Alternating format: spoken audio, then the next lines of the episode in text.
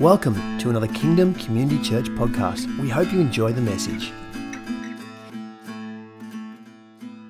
Some of you guys remember from my personal testimony that I was born in Adelaide. Um, I was the child of a Scotsman and a Dutch mum. And Paul, surprisingly, also has Dutch parents. And um, I was just a, a, typical Aussie child. Like I went to an Australian school, it was called Donacourt Primary School. Um, I knew the neighbours, I knew my friends around me, and we all pretty much had very Australian behaviour. I would go down the street um, to this little cart that would come out and sell pasties. Have you guys ever seen the Australian pasty where you stick the tomato sauce in there and give it a decent squeeze and it fills the whole thing? And, and then on other days, there was this bread cart that would come out and it would give you like little um, bread rolls that had the pink icing on it with the coconut. You know, the coconut? I used to love that. I used to love being an Australian person. I used to love knowing where I came from, knowing the culture, knowing my friends. And to me, that was my normal. I'd never experienced anything else, so I thought that's how people do life on planet Earth. Until I was nine years old and I went to Holland. And I realized that a lot of people around there looked very much like me European people, but there was a big difference. Suddenly, I would go up to the car and they would have a raw fish and they would just drop it down the hatch with onions. It's called a herring. That's how they eat it in Holland, right? Raw fish, open your mouth, you drop it in, right? No more bread rolls with icing on it. No more pasties where you would squeeze the tomato sauce in it. They were very different things. And there were some things that I got used to, like, for example, licorice. To this day, I really like licorice. It's a Dutch thing. Because when you give double salted licorice to Australian people, they'll turn their nose up to it. They don't like it. So I learned to adjust, and I learned that there were very different ways of interacting with each other in a different culture. I learned that the way that I'd learned to communicate in Australia was not really the way that people communicate with each other in Holland. It's very different. In Holland, when you talk to someone else, it tends to be very direct, and there's a sense of um, integrity in the way they speak to each other, but it's very straightforward. In Australia, some people might even consider that to be a bit rude because it's so direct. I will tell you how I feel, I will tell you how it is, and I will tell you the truth the way I see it. But in Holland, that's seen as an aspect of honesty and of truth, and the interaction with each other is very different. There's no subtle, let's just not hurt people's feelings, there's no beating around the bush. It's just that's the way it is, and you deal with it, right?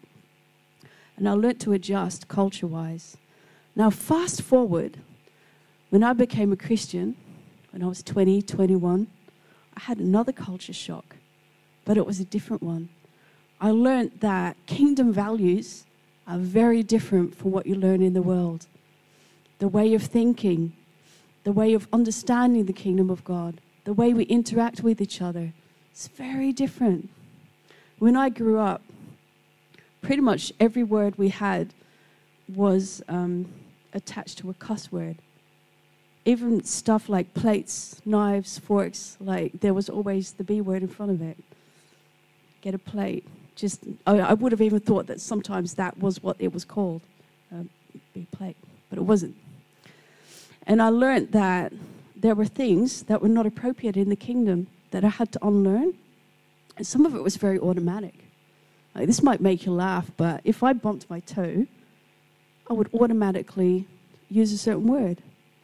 And I had to learn that it was probably better to say chips or sugar instead of what I was used to, right? And eventually it got to the point that, like, just it wasn't even associated with that, but in our church, they um, initiated a fast. And I found that what was behind that actually broke. So I went into a week of fasting, and after that week, there was no more automatic switching onto that. I found that through the fasting, my mind had actually transformed, and it was no more automatic kind of that's what comes out or that's the first thought. It just it just broke. And I've never had that continuous kind of cussing mindset ever again. My mind had changed, right? And tonight I want to speak to you guys about adjusting to a kingdom culture and what that looks like, what the kingdom of God actually looks like, and what's expected from us as Christians or what we can partner with as Christians, yeah? Okay, so we're going to get into this. The kingdom of God, a new culture, new ways, new thoughts. When we look at, look at Luke, not this Luke, but Luke 11, verse 2, it says, Thy kingdom come on earth as it is in heaven. Like this morning we were singing that. Thy kingdom come, thy will be done on earth as it is in heaven. That means that we can emanate that kingdom of God presence right now. We can partner up with that presence right now. Like that's what we're about, right? We are presence focused people, focused on the presence of God as a reality right now. So, what does He call us to? Romans 12, verse 2. Do not conform to the pattern of this world, but be transformed by the renewing of your mind. Then you will be able to test and approve what God's will is, His good, pleasing, and perfect will. Do not conform to the pattern of the world. It means that we could, but something else is expected from us. Do not conform to the pattern of the world, but be renewed by the transformation of your mind. I would call it a cultural transformation of your mind. Then you will be able to test and approve what God's will is, His good, pleasing, and perfect will. Now, what are we called to? We're called to a culture of kindness. We're called to a culture of positive thoughts. And I don't know what you guys have had as experiences as children or young adults, but when you run into a Christian, even if it's something small, and they stand for that, you'll know it. I remember in third grade, like I had a teacher, her name was Joyce, and she stood for that. And even without her telling me, she told me years later that she was a Christian. It emanated from her life she was full of joy and she was full of peace and she was full of like what I would call noble speech, excellent speech. Like there was kindness coming out of her in everything she did. Like that's what we're called to. A culture of kindness where you start to emanate that kingdom of God culture all around you. Have you guys ever been in a room where you walk in and you think like something feels weird? There's an atmosphere, right? an atmosphere where you think, I don't know what's going on, but something just feels a bit, mm, or a bit like, huh. You know how you walk in and you have that warm, fuzzy feeling? I don't know what it was, but I just immediately felt at home. Right? It's an atmosphere. I've had times where I walked into shops and people responded to the presence of God, and I wasn't even aware of what I was walking in. But people would stand behind the cash register and Paul's been there when this happened. People would cry. I'd be like, You're right. Oh, yeah, you're just so kind. And I was like, It must be the presence of God. It's definitely not me because all I've said is, Can I please have a hamburger? Or can I have a bag of fries? I mean, there's not a lot of kindness coming out of that, right? I've had people respond to the presence of God so much that they had a meltdown. Like behind the cash register, they started telling me about their dad and their stepmom and how they grew up and you know, what food they eat at home and how they dress and how they want to be as kind as I am. And I'm not saying a word. They're responding to the presence of God and they don't know what they're doing. That's the kingdom of God. That's the atmosphere that we're called to walk in. We're called to walk in kindness and positivity and good thoughts. And you can all wrap it up with the word love. We're called to walk in love. We're called to emanate that to the people around us whether it's sitting in a taxi like Grant drives a taxi, right? I have so many good chats to people in, in Uber rides. Whether it's doing that, or whether it's making soup for someone, or whether it's sitting down and having a good coffee together, we can do everything to the glory of God, everything to honor Him, and we can let that peace of God emanate out of our speech. This is one of my favorite Bible verses. It's Philippians 4 8.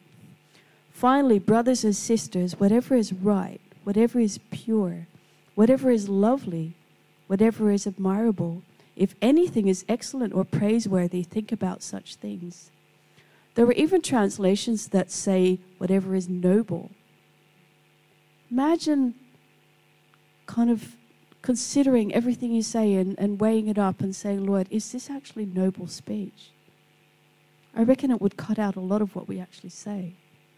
Or is this actually lovely? Or is this goodness emanating towards the other person? God loves it when we do that. He actually wants us to submit everything we do and say and speak to His presence. He wants to have a say in it. I've had times where I spoke to the Holy Spirit and went like, Lord, I'm actually having the right attitude. I've met people, and I'm not talking about anyone here or any other church, like it's usually out in the street where you run into someone and you think their behavior is not that great, right? Until I ask the Holy Spirit, how do you see that person? And suddenly I'll see them through the eyes of Jesus, and it completely changes what comes out of my mouth. Instead of being judgmental or harsh or closed off to them, I feel like He just wants to open the floodgates of heaven and He wants living water to flow out towards that person. And suddenly what comes out of my mouth actually emanates that peace and that goodness of God. And I'm able to prophesy over someone that honestly, in the natural, I probably wouldn't like them. I'd, I'd find their behavior quite off putting. But in the Spirit of God, there's a change in my thinking, right? A transformation in our thinking. I remember one time listening to a sermon by a prophet that's um, part of the Bethel team. His name's Kris Vallotton, and he spoke about a culture of honor.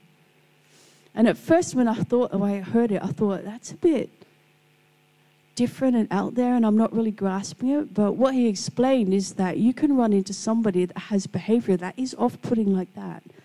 And yet you treat them not according to what they're doing, but according to what God says them about them. And what God says is that they're created in His image. So you could start treating them according to the image of God. Uh, one of the names of God is Awesome God. You know how we used to sing that? How God is an awesome God. He reigns on heaven and earth. I used to not know that that's his name. How God is an awesome God. In Hebrew, it actually says, great and awesome God, El Gadol. I think it's El Gadol Yare, but don't nail me down on that one because I'm not sure about the ending. But yeah, it's one of his names. Our God is an awesome God. And because the image of God is inside of us and we're actually called to walk in that, we can treat everyone according to that awesomeness. I could say to anyone, You're awesome. The young parents here might know that Lego movie that says everything is awesome. Do you know the song? Everything is awesome. You could start treating everyone according to the everything is awesome mentality. No matter what they do, you're awesome. And when you start calling out that identity in other people, you'll find that they actually want to measure up to that. Because people love being treated with honor and respect. And they'll actually want to make that true. Most of the time, they'll actually want to live up to that because people want to be loved in general. There are very few people that really do not want to be loved. And that's for obvious reasons that you can even pray about, right?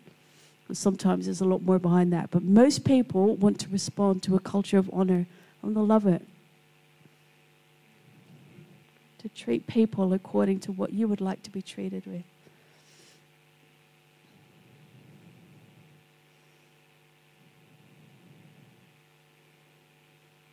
Christians have the voice of kindness and goodness. And they can use that in politics, they can use it in the media, they can use it in the arts, they can use it anywhere.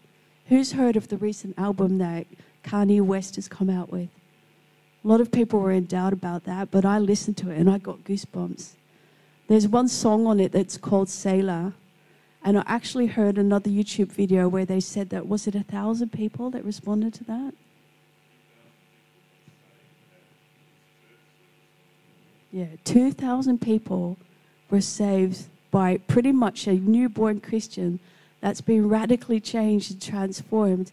And I saw people come out on a YouTube video that have not known to be a Christian. Like one of them is Sia, one of the biggest singers in the world. Like she's a songwriter, singer. She was up on the stage and she transformed one of her songs into a God song. That's impact. That's the voice of kindness and goodness and redemption that is spilling out of someone and influencing the world. And it gets me so excited because that is the start of a revival. I'm cheering it on like one person and he's changing everything around him. And I think, okay, he's a boy Christian, but go for it. Influence the people around you with that culture of honor and goodness. He wants us to train our brains. You know how sometimes you can like end up with stinking thinking? There's science programs that have been developed where they looked at how you can train your brain, and they actually discovered that if you quit something for six weeks, you can actually reroute the neuron pathways in your brain. You can reroute your thinking and all the things that used to walk in, like addictions or behaviors or um, common phrases that you used. You can actually reroute your brain to not do that anymore. Six weeks of retraining your brain. And I reckon when you do that submission to God, that He can even fast track that. Transform your mind out of all sorts of things that you used to walk in. I remember one time I got this scripture from the Holy Spirit that said, I will deliver you from all your fears. When I look back at like 25 years ago, the things that used to cause anxiety or worry in my heart, I'm not even fazed about them anymore. Like, I've got one testimony, it's a long one, but I'll try to like cap it up a little bit. I was in a car in Adelaide and there was a locust plague that came over the car. And I remember seeing um, newspaper articles that said the locusts are eating everything and they're causing destruction. And it really terrified me because I didn't know what they were eating or what they were until there was a swarm over the car. And I seriously thought that they were going to eat everything the car, us. I didn't know. Like there was just thousands, like a whole swarm over the car, right? For years and years and years, I had this anxiety when I saw grasshoppers. Anything that jumped on me would kind of trigger that memory, right? And I read that verse that said, I will deliver you from all your fears. And I knew that the Holy Spirit was promising me with something. And I still remember one day standing outside looking at the grass, and I saw a grasshopper jump up, and it jumped on our meter that was um, like where you can read the numbers, jumped on it, and it did nothing. There was no more palpitations in my heart, no more anxiety, no more nothing. It was just absolute peace. And I thought somehow the Holy Spirit has transformed, transformed my mind and my thinking, and the trauma that I had is gone. He's done some rerouting in my mind, He's transformed how I think about the things around me. Isn't that amazing? pretty sure that everyone here has a testimony of something that used to be an issue and now it's not.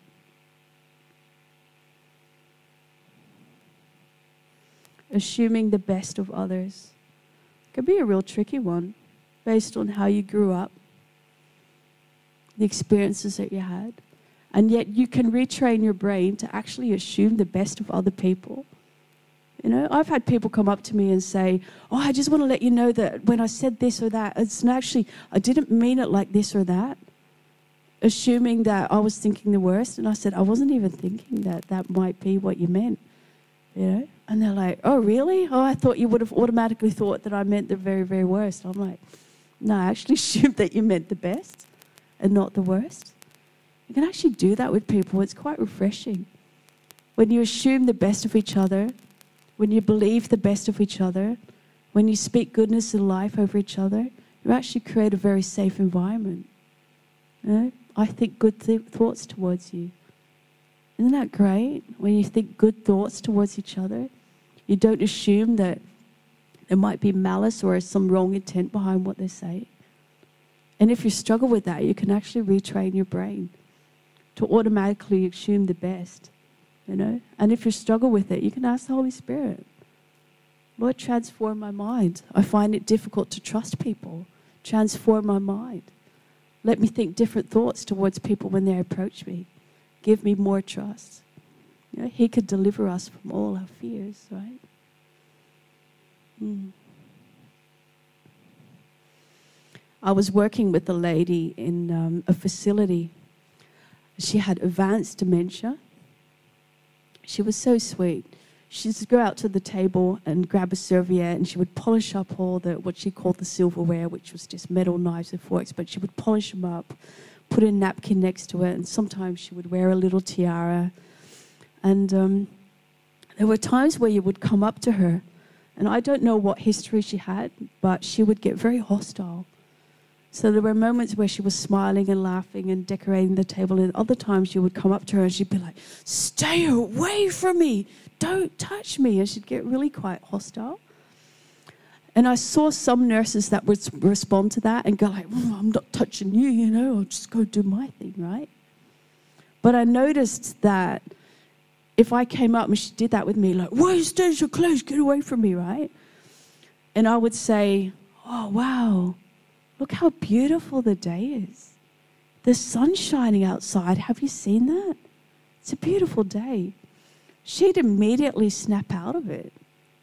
I used to get such a kick out of that. Like, oh, wow, look what a beautiful day. Or look how you decorated the table. Isn't that lovely? And I would never respond back the way she did. And within seconds, she would forget that she actually had an issue. You know, I think a lot of people are like that. I'm not saying that a lot of people have advanced dementia, but a lot of people will actually snap out of what they are walking in if you treat them differently, right? There's a verse in Proverbs that says, A soft answer turns away wrath, turns it away. I remember my kids, they used to get in trouble when they were little boys. Um, they used to go out to this ditch behind our house. They lost so many boots and shoes and jackets just falling into the ditch because they were mucking around. And um, I remember one time they came back in the street and they were like just really, really wet and they're going fast on their bicycles. And the next door neighbor came out. And I just read that verse. And she exploded. You never look at anything and you're coming way too close to the cars and you could scrape all the paint off with your bicycles. And she lost the plot, right? And I turned around and instead of saying, Don't you scream at my kids like that, I said, I'm really sorry that they're impacting you with their behavior. And the moment I said that, she changed her tone of voice. And she went like, Oh, well, they're just kids here. Completely changed her tone of voice from screaming and yelling and being blue in the face. Suddenly, the soft answer turned away her wrath. And she said, "Oh yeah, I just I shouldn't shouldn't actually have screamed at them, should I? You know." And it made me smile because I thought, "There's the gospel manifesting in life, where I'm actually seeing that come to life and seeing that in action." You know, soft answer turns away wrath. Jeremiah 33, verse 3 says, Call to me, and I will answer you and tell you great and unsearchable things you do not know. You can do that. You can do that when it comes to your mind. You can do that when it comes to other people's motivations. You can actually call to God and ask Him to show you if you're having the right attitude, if the right things are spilling out of you, if there's something that you need to know about the other person. And often He'll show you. We all hear in the Spirit very differently. When I say hear, I often mean see because I'll see it in the Spirit, right? But we all hear differently. Like I've had a season in my life where if I felt God speak to me, it would be through a lyric in a song, where suddenly I'd be speaking to someone and I'd hear this like da da da da da kind of like melody going on. I was like, oh, I remember those lyrics. What was that? Oh yeah, there was a song that went like that. Oh, that actually applies to this situation. God was speaking through lyrics. There's other people that will read something in the Bible and it will jump at them. I call it a prompting in the Spirit where you, you just know that the Holy Spirit's speaking to you. It just jumps off the page at you and it comes alive. Or there's a gut feeling that you have that you just know that you know that you know that that's the truth, right? We all see and hear in different ways. I often have an experience because I am what they call a seer type person I have an experience where I'm talking to the Holy Spirit and I'll ask him about something, and then he'll show me an aspect of himself, and it's almost like he's holding up a mirror. He'll show me his righteousness or his peace or his love, and I realize that I'm not actually walking in that depth of revelation. I'm like, wow, that's actually deeper peace than I knew was possible. I didn't know that that is what I can walk in. And he'll never say to me, you're not measuring up, or you're a sinner, or you should do better, or your love is not, you know, worthy. He'll never say that. But he always gives me this option of, do you want to choose my way? And I'm always like, yes, I do. I want to do it God's way. And it's through a revelational engaging with the Holy Spirit that I come to different choices. But I realize that not everybody has that experience.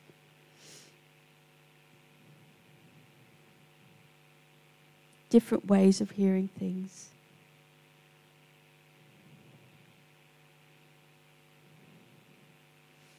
Two Timothy one verse seven says, For the Spirit of God the Spirit God gave us does not make us timid, but gives us power, love, and self discipline. He tells us his thoughts towards us are to prosper us. He actually wants to prosper us in our thinking. He wants to transform our minds so that we prosper. That's kingdom culture right there. Imagine coming to the aid of everyone around you with the motivation to prosper them. That's the heart of God. Everything I say is going to be to prosper you and your life. Everything I say is going to be for your benefit. That's the heart of God. That transforms the world around you. Everything I say has to be to edify you. And if it doesn't, I should keep my mouth shut. What I'm saying, does it actually motivate you? Does it draw you closer to God? Does it speak love and kindness into your heart? And if it doesn't, I shouldn't say it. You know? It's one of the biggest revelations I had in the spirit is that there's an off button. There's an off button on your television, there's an off button on your phone, and there's an off switch on your mouth. You know? You can zip it and not say it. Know? Until your mind transforms. We do this prophetic training and we'll actually train people up to know the keys of speaking into somebody's life from the heart of God. And there's, there's a, a number of keys, but one of them is does it actually draw people close to God? Does it connect them to his heart? And do they feel more loved? And if they don't, it's not God. That's a prophetic word. If it doesn't measure up to that, if it makes people feel condemned or undone or alienated from God, it's not Him. It's as simple as that. Matthew 21, verse 22. If you believe, you will receive whatever you ask for in prayer. Now, you know how I had that earlier verse about transforming your mind? If you believe that God can transform your mind and you ask for that, He'll do it. He'll transform your mind. Lord, clean up my speech, clean up how I think about the world, clean up the things I look at. Speak through me, edify the world around me. He'll do it. He wants to answer those prayers. That's like a successful prayer life right there.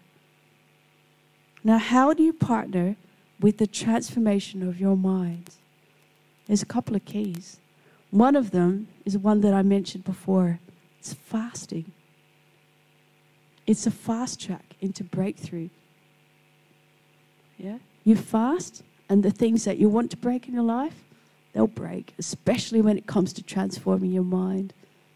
Now, another one is if you don't read the Bible, you'll never get to know God. The more you read that, the more you infuse your spirit with that reality, and the more it will spill out of you. Because what you associate with will come out, right? It's like the verse that I just spoke about a soft answer calls away wrath. It's like one of those tools in my belt that it's in my pocket, right? The more you read about God, the more you read about his heart, the more you'll be able to transform yourself according to that because it's weapons in your belt. You know, you just pull one out. I went through this school in Holland that was called um, a psalmody school where they taught you how to memorize scripture. And because we put melodies to it, I can still pull them up to this day. Now, I'm not a singer, so bear with me, right? But I remember, like, this is 25 years ago, right?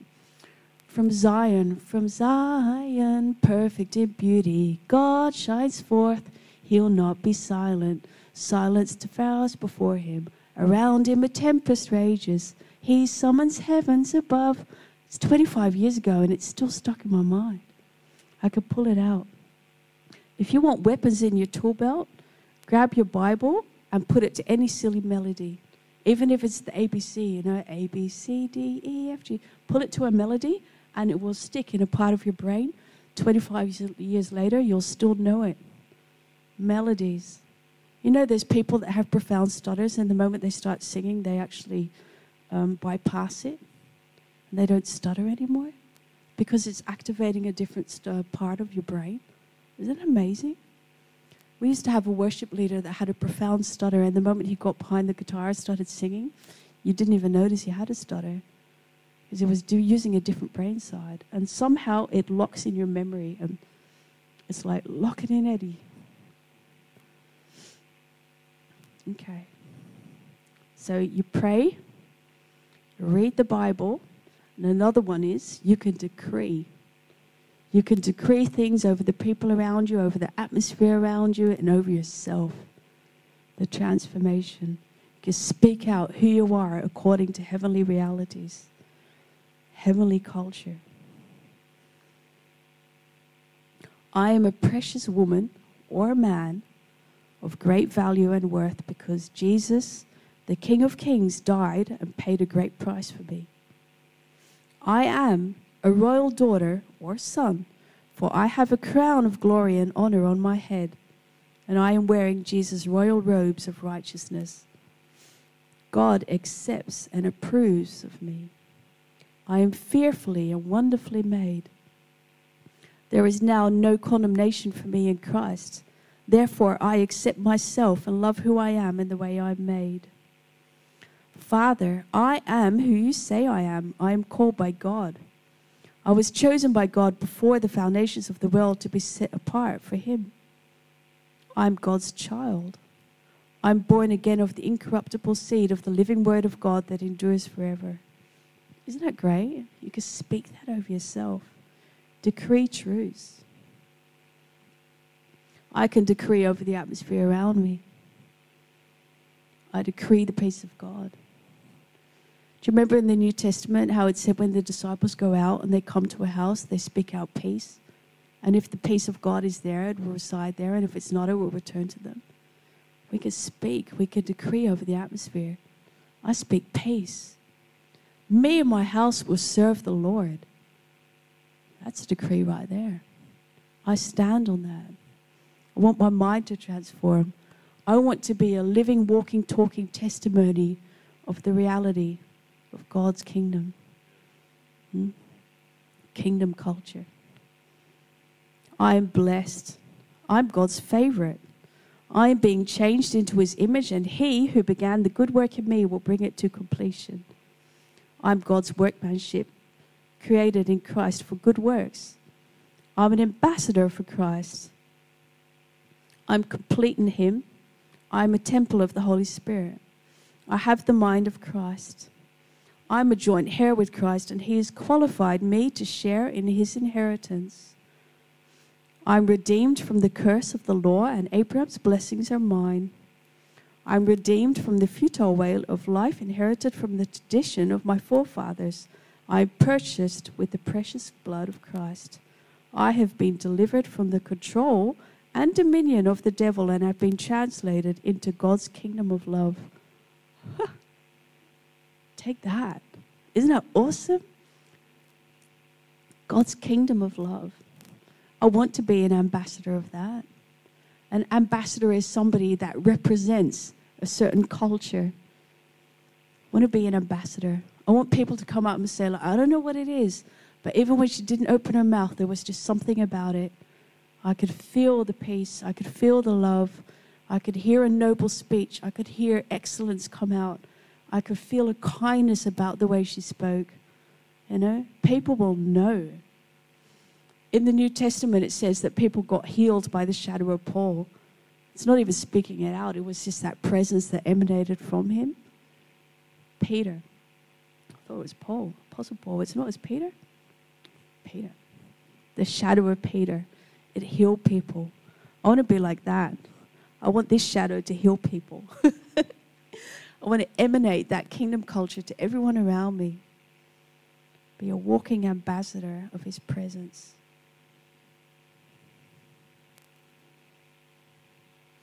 The same power that raised Jesus from the dead lives in me. That blows me away. Who's seen the movie The Passion? Yeah, I found that so difficult to watch. It's it's quite daunting, especially when you're a very visual person. It's really quite impacting. But there was one scene that gave me absolute goosebumps. It's the moment when he walked out of the grave, and all you could see was the nail pierced hand, resurrection life, and he came out of the grave. And I looked at it and I thought, that is inside of me. Resurrection power. You know, the veil is torn. I have access to the Father at all times because of that sacrifice. Isn't that amazing? That's inside of me. I mean, you could preach never ending sermons about the redemption and the resurrection life that lives inside of us because of that offer. It just blows my mind. Kingdom culture. The immeasurable, unlimited, and surpassing power of God is on the inside of me. That's in Ephesians 1, verse 19 the immeasurable, unlimited, and surpassing power of God is inside of me. I want it to come out. I want rivers of living water to come out and flow to people and give them that drink that they need in the spirit. I want to be an overflowing vessel. I want to be like a glass of wine of the kingdom where people encounter the presence of God and go like, I don't know Jesus yet, but I saw something there through that person, through that ambassador of Christ. A living, walking, talking revelation of transformational power of the kingdom of God. Amen. Okay, so if you're with me on that one, I'd like you to stand and we're going to do a decree, a declaration over our brains. We're going to pray. So you can use both hands or one hand according to what's most comfortable for you. We're going to pray on our heads. Simon says, put it on your heads. yeah. Lord, we thank you that we are called to be ambassadors. We thank you that we are called to walk in a transformation of our minds. And Lord, we ask you to give us living revelations of what that looks like. We want to walk it and talk it and speak it. And we pray for rewiring of our brains. We pray that our speech and our hearts will line up with those truths, that we'll see ourselves and the people around us according to those kingdom truths with honor, with glory, with love, with kindness, with goodness, Lord. We pray that it will flow out of us. We pray for a total transformation of our minds and our hearts and our spirits in Jesus' name. Lord, we pray for ongoing revelation to see people according to that revelation, that kindness in Jesus' name. Amen. So good, guys.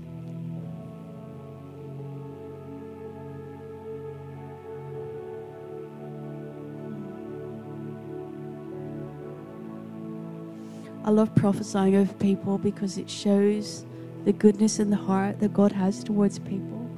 I've been in, in schools where they did exercises and they lined people up behind someone and they would ask them to take one or two steps to the left or the right. And you wouldn't know who was behind you.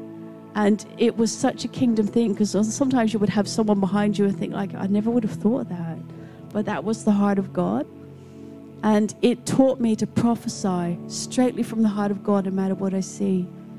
You know, I could have someone in front of me and you just, you would never say it. But you speak out God's truth and God's heart and you allow that person to grow into that identity. Speak life towards the people around you. I love it. I love speaking life to people. I love calling out the excellence in people. I love being an ambassador of the kingdom of God speaking those truths, creating a culture of kindness around us. That's what we're called to. Sometimes we need to be reminded of the kindness of God. You know, what spills out of us. That's what we're called to, eh?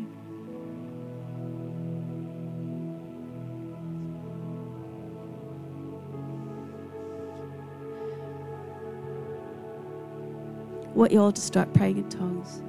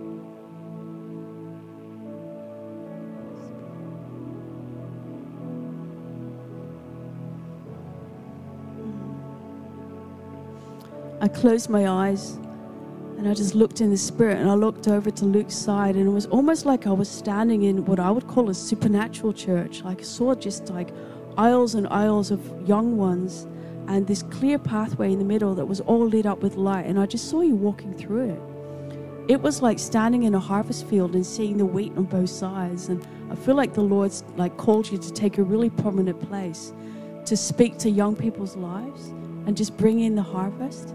It's awesome. Do you want to come up here? Let's pray for you. An evangelistic anointing to bring in the harvest. Whoa, to be an impact to the people around you.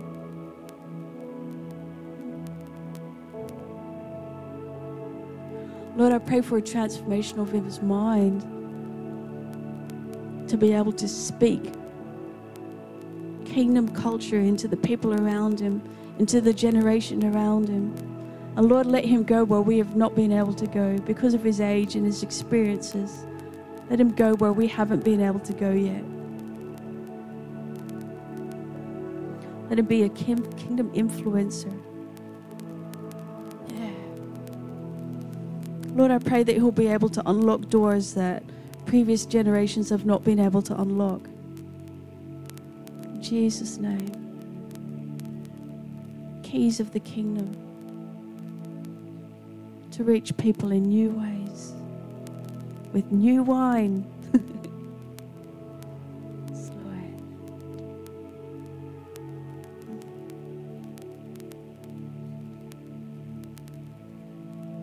Lord, I pray that you'll unlock a door of wisdom. I'm saying it because I'm seeing a really old fashioned kind of almost like a castle door in the spirit. Oh, Unlock doors of wisdom, hidden treasures, Lord, and equip him with everything he needs to be equipped with to reach the next generation. In Jesus' name. Thank you, Lord.